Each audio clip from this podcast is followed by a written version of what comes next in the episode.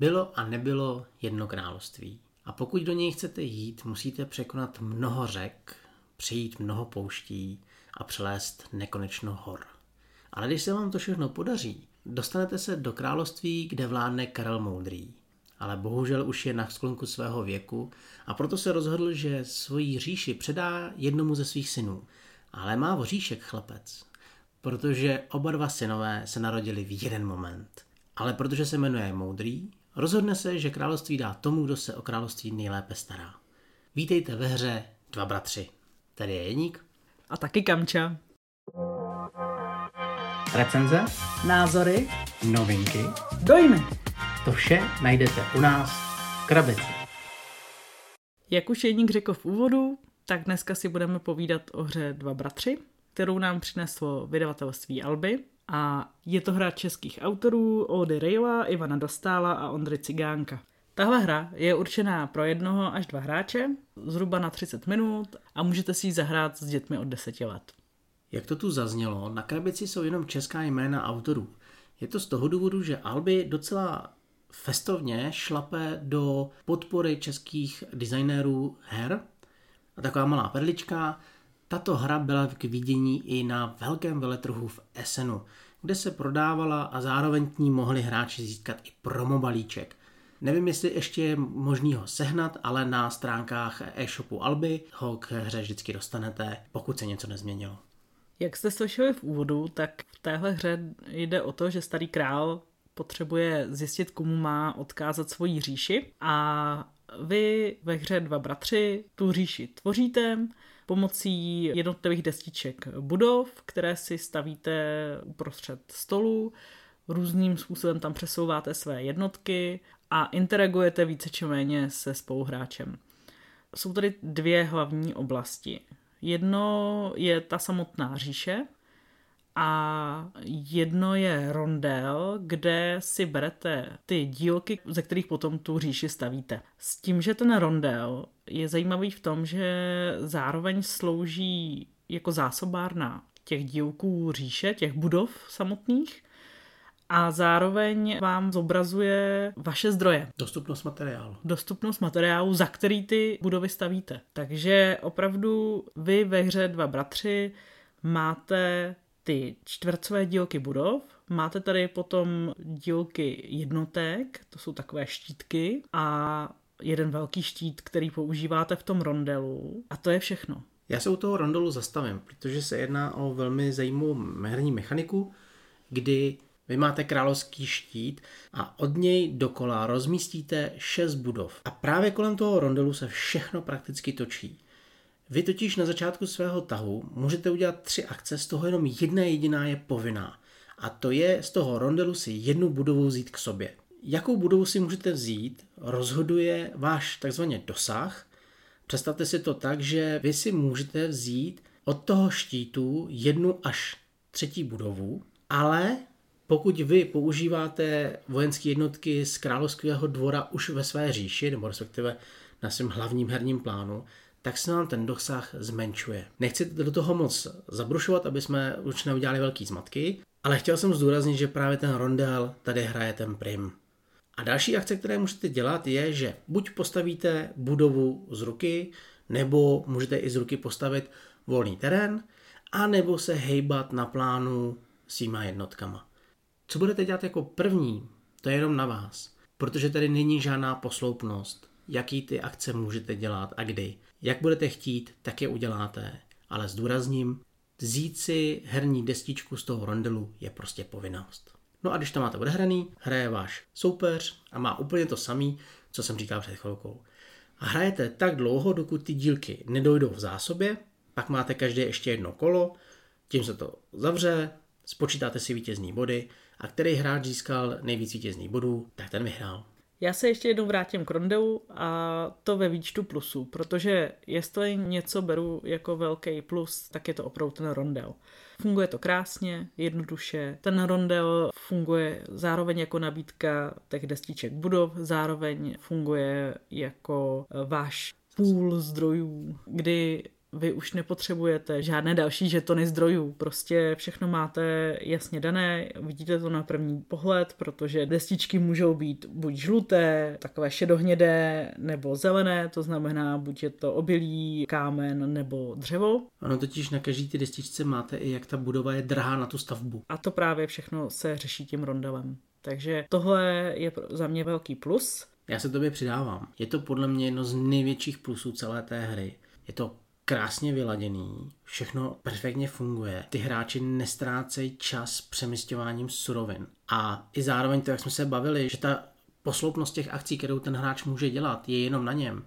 Tak je krásně vidět, jak ten hráč pracuje s tím rondolem v podobě, že buď si vezme destičku a posune se tak, aby dosáhl na lepší suroviny, nebo se tam počká, postaví budovy z ruky, protože ty suroviny mu zrovna ten rondel přináší. A tohle je to nejlepší na celé té hře, co můžete najít v podobě mechanismu.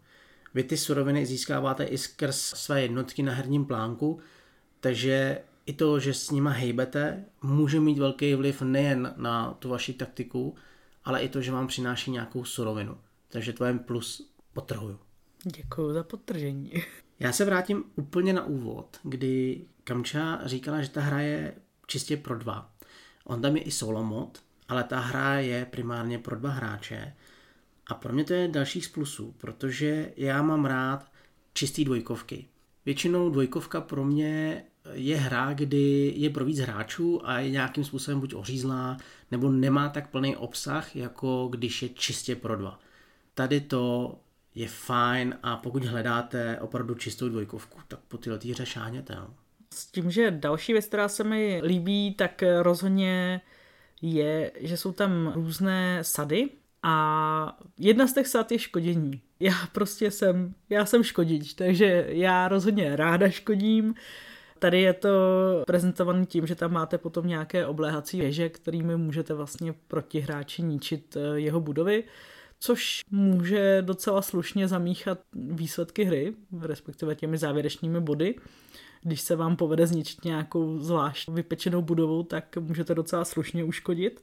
Ale zároveň je tam vlastně docela hezká věc v tom, že vy se můžete rozhodnout, že to budete hrát bez škodění. Že prostě si tam ty oblejhačky nedáte. A ať jsem teda na začátku byla k tomu trošku kritická. Přišlo mi, že by to nemělo být a že bych to asi nechala jako, že bez škodění to nemá úplně smysl ta hra, tak vlastně, když nad tím tak trošku přemýšlím, mám kolem sebe pár hráčů, který vím, že prostě nedávají moc konflikty v hrách a věřím tomu, že by si se mnou nezahráli tu hru. Zatímco pokud z toho vyndám ty oblejhačky, tak myslím, že proč ne. Tedy je potřeba doplnit informaci, že když tu hru připravujete, tak v krabici najdete 6 sad. Každá ta sada je nějakým způsobem zaměřená. To je svým způsobem taky plus. Vy máte sady, které pracují s nějakým rozložením budov, sady, které pracují právě s tím škodením, sady, které fungují něco jako řemesla, že tam kolem těch budov chcete mít konkrétní typy krajin a vy se vždycky rozhodnete, že z těch šesti sad dáte dohromady tři a s nima odehrajete hru. V tomhle tvůj plus právě chci ještě doplnit, protože ta znovuhratelnost u této hry je velice vysoká. Tenhle ten prvek těch sad tam byl dodán na základě toho, že někteří hráči právě nechtěli to škození.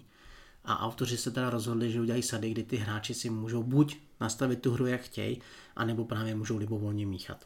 A když už mluvíme o té znovuhratelnosti, tak další úroveň potom dělá promo, což jsou karty, které vám ještě přidávají další vítězní body nebo další možnosti v té hře. Vždycky se vyberou tři v té konkrétní hře a vždycky každá z nich má podklad jednoho typu suroviny a podle toho, jestli vy ve své říši máte prostě budovy těch konkrétních surovin, tak kdo jich má víc, nebo pokud jste na stejnou, tak prostě ani jeden, tak je to plichta, tak potom získáváte buď tu výhodu, anebo třeba vítězné body na konci hry. Další plusem pro mě v té hře je taktizování. Vy tady máte úroveň taktizování v podobě toho, jak budete skládat ty dílky, co vám přinášejí, jak rozmístíte jednotky. Na druhou stranu, ještě další úroveň toho taktizování je, že jak máte tu svobodu v těch akcích, jak si je poskládáte, tak vám to vytváří mnoho levelů, co v té hře můžete dělat. A nikdy jsem neměl pocit, že v průběhu hry bych měl třeba plonkový kolo. Vždycky jsem věděl, že něco můžu udělat, a nebo to zahrát tak, aby třeba můj protivník nedošáhl na tu budovu, kterou si myslím, že bych chtěl, nebo posunu jednotky, abych mu nějakým způsobem zablokoval jeho pohyb. Tohle to je moc hezky udělaný a potrhuje to tu čistotu toho rondelu, že ty mechanismy jsou tady fakt hezky vyladěný. A určitě jeden z posledních mých plusů je grafika, která je opravdu moc povedená.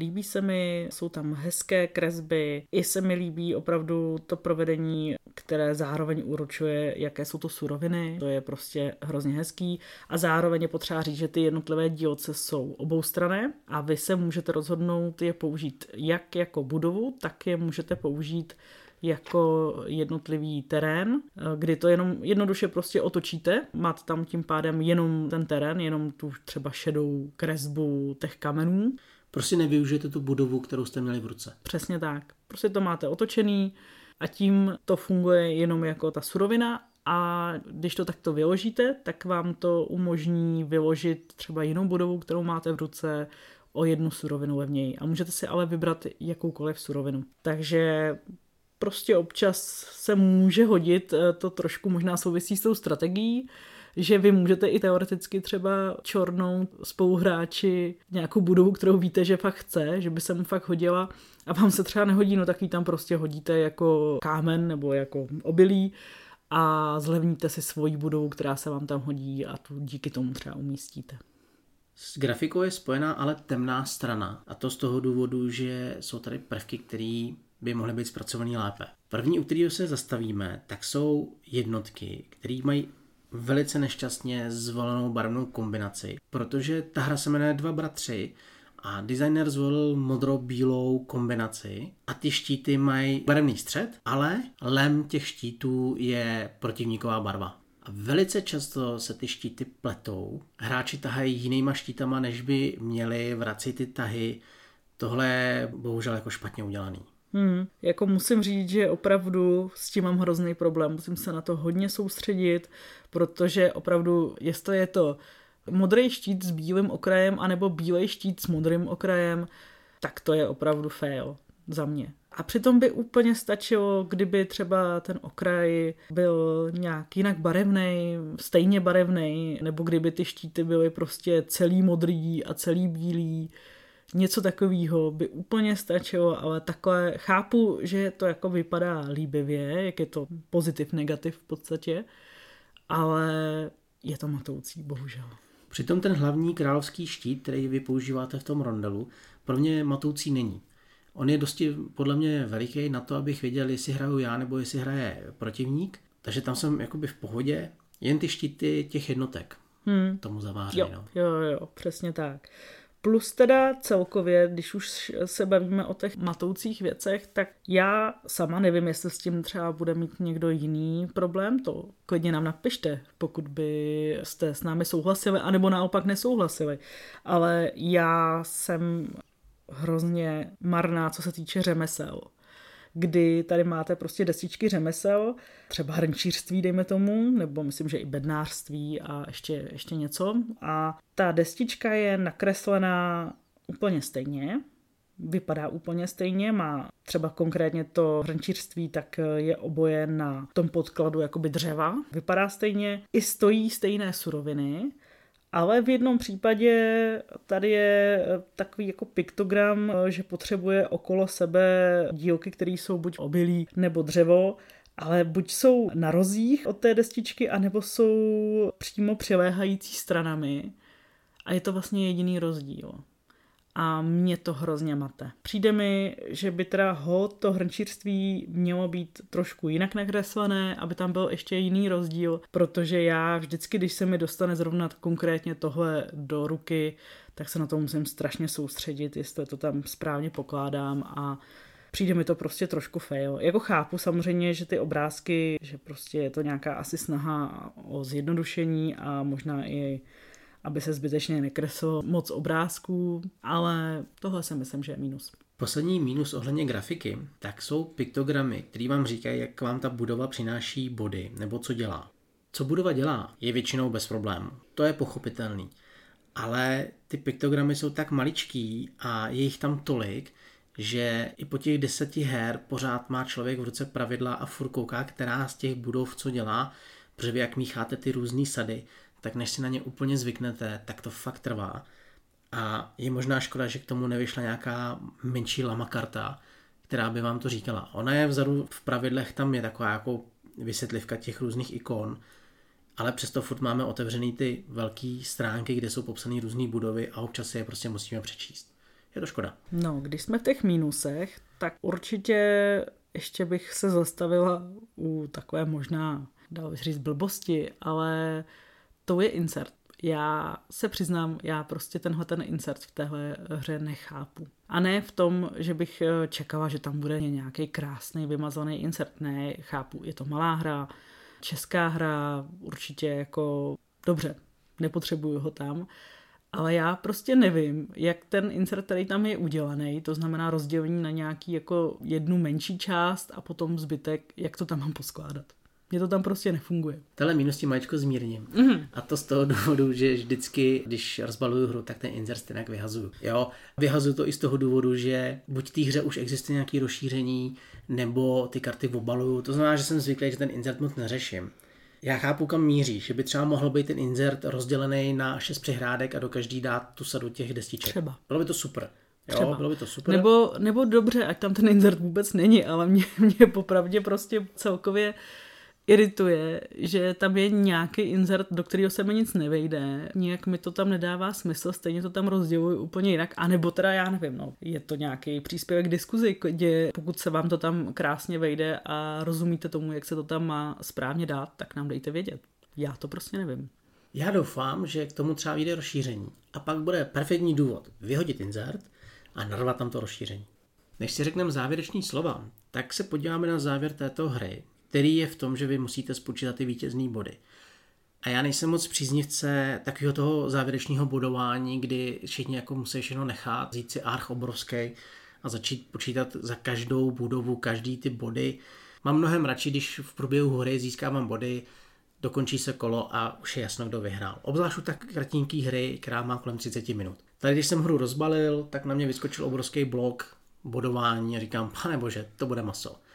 A za mě to maso je. Ještě jsem si furt nezvykl, jak to zapisovat. Těch budov tam je totiž pomálu, ale oni jsou hodně rozdělený podle terénu.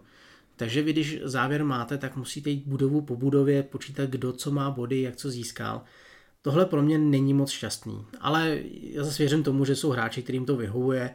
Za mě ne, za mě tohle to je prostě zlouhavý. A protože to je takhle zlouhavý, tak jsme i vynechali počítání bodů za silnice, který sice přidávají další aspekt nějakého taktizování, to znamená, že pokud chcete jít ještě do větší hloubky té hry, tak si ty silnice samozřejmě budovat můžete, to je bez problému. Na druhou stranu pro nás už to je trošičku zbytečný a vždycky jsme měli dostatečný rozdíl na to, aby jsme ještě řešili nějaký silnice.